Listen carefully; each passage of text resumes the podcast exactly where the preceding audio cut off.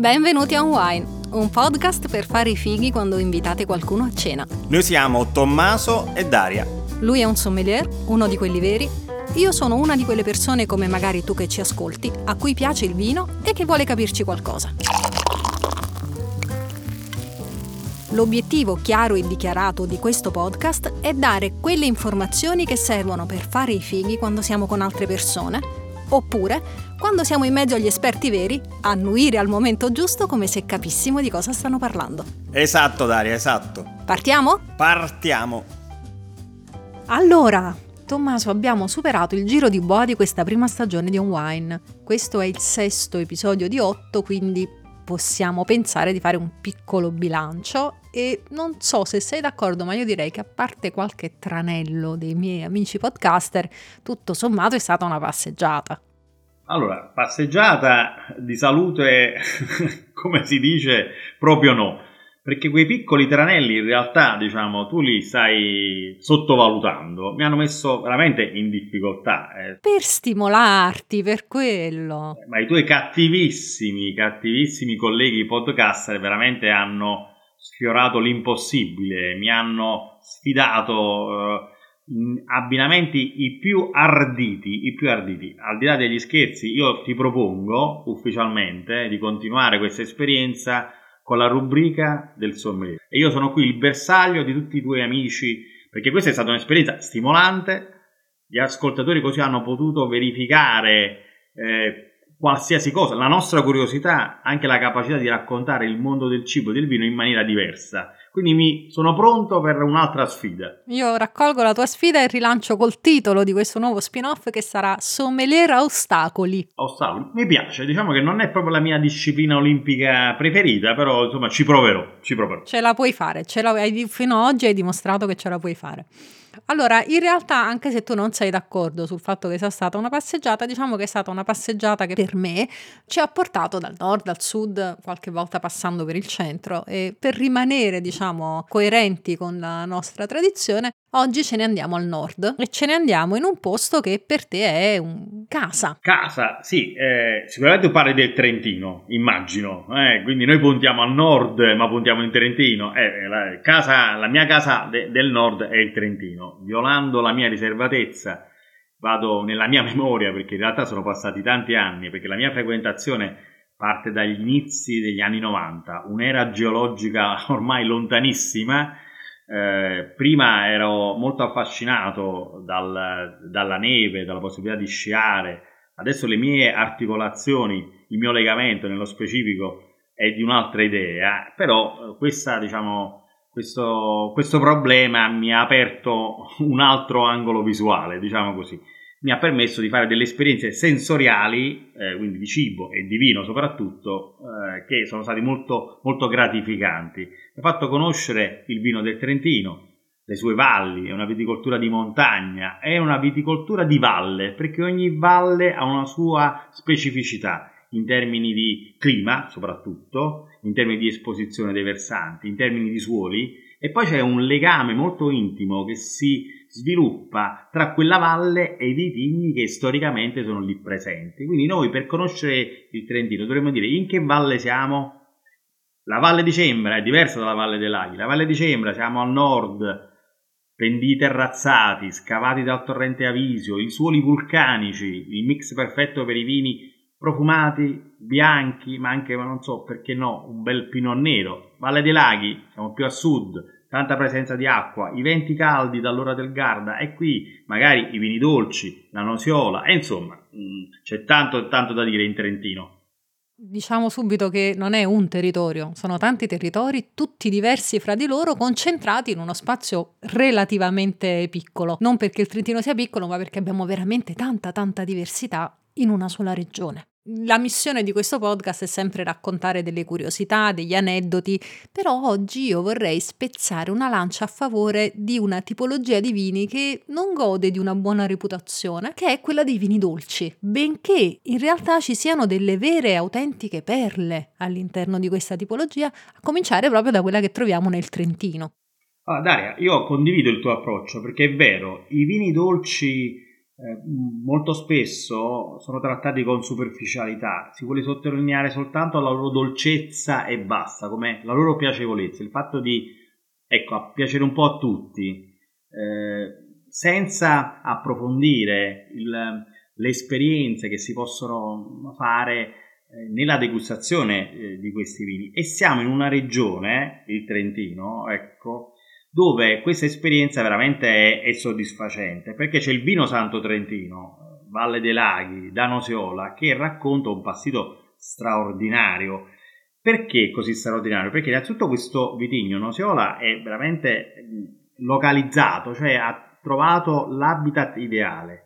Un habitat ideale che è innescato innanzitutto dalle correnti calde che provengono dal quadrante meridionale, l'ora del Garda, un vento regolare che alle 14 di ogni santo giorno va a spazzare l'umidità che si è accumulata durante la notte e consente la maturazione lineare, giusta, con, le, con i giusti tempi della, del, della nocciola e soprattutto contiene e evita il pericolo della muffa, perché toglie l'umidità, però fa sviluppare invece la muffa, quella nobile, quella raffinata, quella che impreziosisce, quella che concentra, che cattura anche l'attenzione sotto il profilo olfattivo perché il, dà le sensazioni per esempio di zafferano, una muffa nobile che regala un passito straordinario perché le uve sono appassite sui graticci, quindi vengono raccolte nella piena maturità, poi vengono attaccate dalla muffa nobile durante tantissimi mesi, si arriva fino alla settimana santa, l'uva ormai è densa, ricchissima di zucchero perché ha perso molto acqua. Che cosa fa questa muffa nobile invece di far puzzare il nostro vino? Perché lo arricchisce? Allora, sicuramente concentrazione di profumi e arricchisce il profumo con delle nuance molto particolari e originali. Abbiamo citato lo zafferano, ma penso anche a delle serie aromatiche molto vicine alle spezie, le spezie orientali, orientaleggianti, e poi da struttura, da densità glicerina, è una bocca spessa, densa, sinuosa, proprio perché c'è questa densità legata dalla, dalla concentrazione. Quindi è un vino perfetto eh, che ha dolcezza, sinuosità e sensazioni aromatiche. Però sul, abbiamo lasciato le nostre uve ad appassire sui graticci. Tanto zucchero, i lieviti perché finalmente deve partire la fermentazione, la fermentazione però partirà in un periodo particolare, la settimana santa. Da qui il nome. Per questo poi si chiama vino santo trentino, eh, appunto, come tutti i vini santi, i vini santi nel giro della nostra Italia. Quindi settimana santa, quindi lunghissimo tempo di appassimento, fermentazione, fermentazione che però è molto complicata perché questi lieviti non riescono a mangiare velocemente eh, lo zucchero è tanto, tanto, tanto e quindi sono costretti a fermarsi ormai stanchi, esausti e lasciare un residuo zuccherino importante. Quindi vini dolci. Poi il vino così già prezioso viene ulteriormente eh, rifinito grazie a una maturazione lunghissima in piccolissime botte di legno e quindi il risultato finale è un vino pre... Quando dici lunghissime... Eh, sono anni, anni. Ogni, ogni produttore sceglie poi un protocollo di maturazione differente. Il risultato però è un vino prezioso, rarissimo.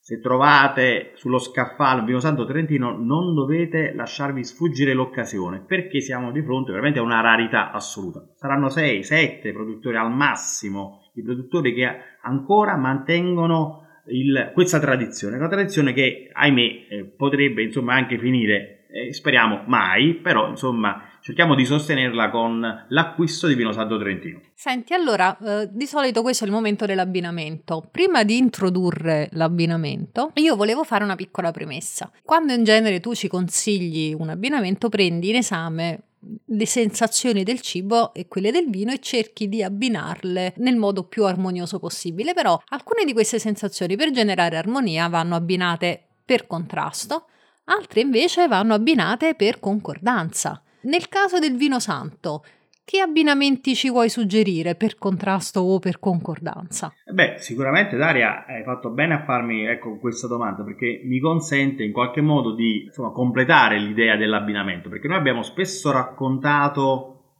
il principio della contrapposizione, ma forse sulla concordanza dobbiamo spendere qualche parola in più. Vale a dire, una volta che noi identifichiamo una sensazione del cibo, la abbiniamo a una sensazione del vino tono su tono. Esempio, vino dolce sarà abbinato a un cibo dolce, oppure un cibo strutturato, importante, articolato, quindi bella materia, ha bisogno di un vino che abbia le stesse caratteristiche. Lo, lo stesso avviene, per esempio, per un cibo che abbia una intrinseca aromaticità. Devo andare, non, non, posso cancellarla, anzi la devo esaltare e valorizzare con un vino che abbia le stesse caratteristiche. Attenzione però, non, non, è una situazione a compartimenti stagni. Il cibo, un cibo che può avere delle caratteristiche che vengono abbinate per contrapposizione e le stesse caratteristiche però o altre possono essere abbinate per concordanza. Un formaggio erborinato un gorgonzola naturale, molto buono, no? piacevole, ma il profumo, vogliamo mettere il profumo del, del gorgonzola, oppure la sua capacità di lasciare nel palato una lunghezza saporita, di sensazione, la lunghezza di sapore. Ecco, quella lunghezza di sapore, quei profumi, io ho bisogno di assecondarli con un vino che abbia le stesse caratteristiche. Ce l'abbiamo nel cassetto, ne abbiamo appena parlato, il vino Santo Trentino, perfetto, perché ha la stessa sintonia, la stessa lunghezza d'onda, lo stesso volume, eh, quindi non c'è una, una, sensazione che arriva prima o arriva dopo, partono insieme, hanno le stesse caratteristiche, però qual è il vantaggio? Che questo vino dolce, vino santo trentino, ci consente anche un abbinamento per contrapposizione, perché l'erborinatura cosa ci dà? Ci dà una sensazione quasi piccante spesso, addirittura eh, eh, amaricanti, amarognole, quindi c'è bisogno di dolcezza, in questo caso per contrapposizione, quindi è perfetto veramente il vino santo trentino per un gorgonzola naturale, un abbinamento che consiglio a tutti. Se sei d'accordo adesso chiamerei una persona che di Trentino ne sa veramente veramente tanto e accogliamo Valentina Voltolini. Allora Tommaso ti presento Valentina Voltolini che si occupa di comunicazione ed eventi per il Consorzio del Trentino. Buongiorno Valentina, benvenuta. Buongiorno a tutti, buongiorno Daria e buongiorno Tommaso. Ciao Valentina. Io sono affascinata dal fatto di avere finalmente a che fare con qualcuno che per i consorzi si occupa proprio di comunicazione, perché so che il Consorzio del Trentino ha un'attenzione particolare per la comunicazione, particolare nel senso che cercano di costruire un, un valore, uno storytelling diverso da quello che si fa con gli altri consorzi. Ce, no, ce lo racconti un po', Valentina? Assolutamente sì, eh, sono quasi 15 anni che lavoro in questo consorzio e ovviamente mi sono avvicinata inizialmente per passione a questo lavoro. Proprio in questi 15 anni ho capito una cosa fondamentale, è importante bere bene, ma soprattutto è importante sapere cosa si beve. E quindi proprio per questo gli appassionati, chi mi interpella, chi mi chiama, io dico sempre mi piace portare questi ospiti direttamente in Trentino, ma soprattutto in cantina, dove ne siano i produttori a raccontare la loro storia, la storia quindi del Trentino e delle loro cantine e dei loro vini. Per fare un viaggio autentico nel Trentino bisogna avere un po' la bussola in mano, nel senso che eh, ogni valle è una regione a sé, con le sue caratteristiche, la sua morfologia, l'orientamento, l'esposizione, tutte condizioni che vanno a influire in quelle che sono poi le caratteristiche, la forte caratterizzazione dei vini del Trentino. Allora, qu- qual è questo matrimonio perfetto tra le valli e il vino?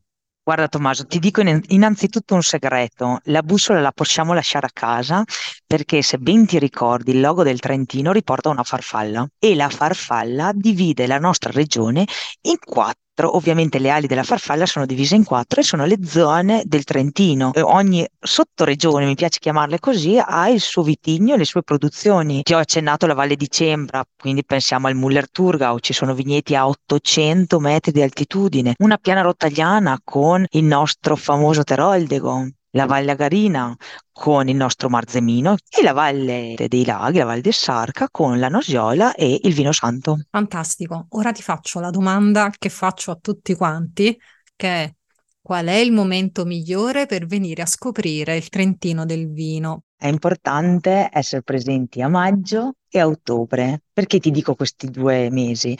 Perché a maggio abbiamo la mostra Vini del Trentino, che è l'evento più storico a livello italiano. A ottobre invece la Proloco di Trento, che raggruppa più di 100 volontari, quindi una cosa molto molto bella, organizza un evento ancora più grande cioè, e coinvolge veramente tutta la città, tutti i palazzi storici, ma come Consorzio Vini ci occupiamo di delle attività riguardanti il vino e le degustazioni.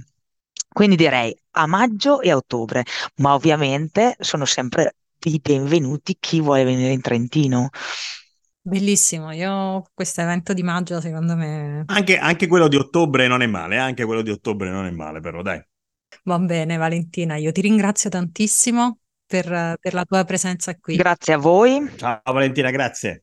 Ci sentiamo e spero di vedervi presto in Trentino. Me lo auguro proprio. Grazie mille Valentina. Ciao, buona giornata a tutti. Allora, pronti a portare il nostro naso in palestra. Quale sentore ci insegni a riconoscere oggi? Dato che è una puntata ispirata alla bontà e alla dolcezza, voglio continuare su questa linea, questa ecco, linea editoriale di questa puntata e voglio parlare di un sentore che ha a che fare con la, il dolce, i datteri. Eh, che ne dici? I datteri ti piacciono? I datteri mi piacciono, sono anche facili da trovare perché siamo, diciamo, a una congrua distanza dal Natale, per cui tutti quanti saranno avanzati dei datteri in casa. E andiamo a vedere nelle dispense, diciamo, dell'italiano medio, del, casse, nel cassetto, quello là più nascosto, la confezione di datteri, quello là, insomma, di cartone allungata, la troviamo perché insomma è tradizione che sulla tavola della frutta secca ci sia anche il dattero. E il dattero è un po' l'emblema di questa frutta dolce, matura, zuccherina, ecco anche un po' orientaleggiante, no? Ecco la sensazione quindi di grande intensità, di grande riconoscibilità, perché poi in realtà la famiglia, diciamo, del, del dattero si può allargare e ricomprendere anche tutta la frutta sciroppata, sempre magari tropicaleggiante esotica, ma comunque una frutta dolce. O pensiamo a altre sensazioni molto dolci come per esempio il miele, il miele mille fiori, tutte cose che sono facilmente da verificare in natura, ma che la, le ritroviamo grazie al fenomeno dell'appassimento e della concentrazione nelle uve bianche che sono poi destinate alla produzione di vini passiti. E quindi ecco lì l'abbinamento tra la nostra prova pratica che troviamo nel cassetto della dispensa e il vino è abbastanza facile. Io tra il, il cassetto diciamo, e il vino, preferi- dovendo preferisco dovendo scegliere diciamo, il vino. Tra l'altro abbiamo parlato del vino Santo Trentino in questa puntata, credo che insomma eh, a questo punto dobbiamo solo verificare l'assonanza del dattero e in tanti altri vini passiti diciamo italiani eh, rispetto insomma a quello che abbiamo detto. Allora, fino adesso abbiamo detto che questa è una puntata dedicata alla dolcezza e alle cose buone, quindi io ti propongo per il momento chiedi al sommelier un abbinamento per contrapposizione. Siamo stati troppo buoni finora e quindi introduco Ace e suo fratello Yuga che hanno, sono gli host di un podcast che si chiama L'Enciclopedia dei videogiochi e hanno deciso di proporci una ricetta ispirata a uno dei videogiochi più famosi della storia, The Legend of Zelda. Pronto? Namaste, io sono Ace e vi ringrazio per il simpatico invito. Porto i saluti anche di Yuga, mio fratello co-conduttore dell'Enciclopedia dei videogiochi, un podcast che si diverte ad esplorare questo mondo una pagina alla volta. Per la ricetta di oggi abbiamo deciso di scegliere un piatto che unisse la nostra passione per il videogioco con le nostre origini dal Colle Frulano. La sfida da superare è trovare un vino da abbinare alla zuppa di mostro, uno dei piatti contenuti all'interno del videogioco The Legend of Zelda Breath of of the Wild. Ovviamente non avendo a disposizione un mostro da cucinare, sappiamo però che esiste un'alternativa simile nel mondo reale. Si tratta di una zuppa a base di cavolo rosso, cipolla rossa, latte e mela in modo da conferirgli un sapore dolce ed un caratteristico colore viola intenso. Sappiamo benissimo che può essere una sfida insolita, ma siamo sicuri che riuscirete a superare questo livello. Un abbraccione! Allora, mi, eh, mi, stavo preoccupando perché ho detto Daria dove vuole arrivare stavolta e adesso veramente siamo nel, nel mondo del fantasy, no? quindi della,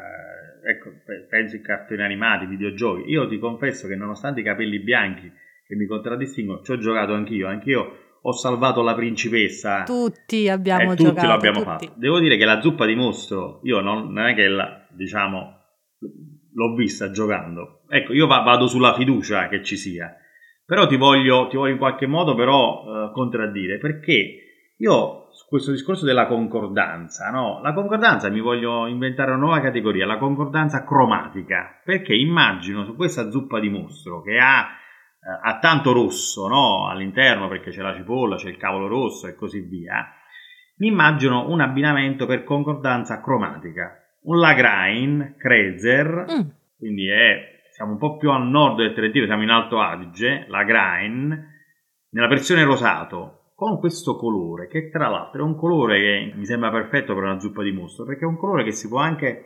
descrivere come colore, diciamo, sangue di drago. Ah, perfetto. Più abbinamento, diciamo, azzeccato per quanto riguarda una zuppa di mostro, veramente non, non lo vedo. Ma al di là degli scherzi, ritornando proprio al tema dell'abbinamento più tecnico, io penso che sia un piatto per quanto semplice, presenta, presenta, delle insidie, insidie che voglio superare, soprattutto perché legate alla tendenza dolce marcata, voglio superare, ecco, quella sì per contrapposizione, quindi hai ragione Daria, te la devo dare, ragione ahimè, la contrapposizione in questo caso con la freschezza, l'acidità di questo Lagrange che servirà quindi a stemperare la tendenza dolce molto evidente nella preparazione di questa zuppa di mostro. E adesso ho talmente tanta curiosità questa zuppa di mostro chiudiamo la puntata e anzi fai i titoli di coda, quelle che dobbiamo fare, perché io non vedo l'ora di preparare dal vivo questa zuppa di mostro. Perfetto, facci sapere se ti è piaciuta, facci sapere se l'abbinamento con il Lagrange ti ha soddisfatto e la stessa cosa chiediamola anche a Ace e a Yuga. Ragazzi, fateci sapere se avete provato la zuppa di mostro con il vino che vi ha suggerito Tommaso. Per tutti gli altri ci salutiamo qui perché Tommaso ha fretta di andare a preparare una zuppa di mostra. Ci trovate su Instagram, eh, sul nostro sito che trovate in descrizione, ci trovate su Telegram, è facile trovarci se ci volete trovare. Sì, chiaramente una volta che ci hanno trovato eh, devono però col, col, bicchiere in mano, quindi devono provare i vini che abbiamo eh, rappresentato in questa puntata eh, anche, mi aspetto anche da loro la prova pratica della zuppa di mostro, eh, li voglio vedere alle prove, come dire, ecco, mandateci delle foto, qualche messaggio, quello che volete, perché tutti i contatti, come ha detto bene Daria, sono, ci accompagnano in questa puntata, ma soprattutto metteremo in coda a questa puntata il link del consorzio, eh, perché abbiamo parlato del Trentino, ma andate a vederlo dal vivo. E poi... Scopritelo questo Trentino. Scopritelo il Trentino e poi la nostra eh, playlist no, su Spotify perché c'è bisogno di musica perché con un bicchiere e un cucchiaio di zuppa, di zuppa di mostro penso che sia l'ideale abbinamento musicale. Perfetto, allora non dimenticate di cliccare segui per sapere quando usciranno i prossimi episodi di On Wine e grazie a tutti, alla salute! Perfetto, alla salute!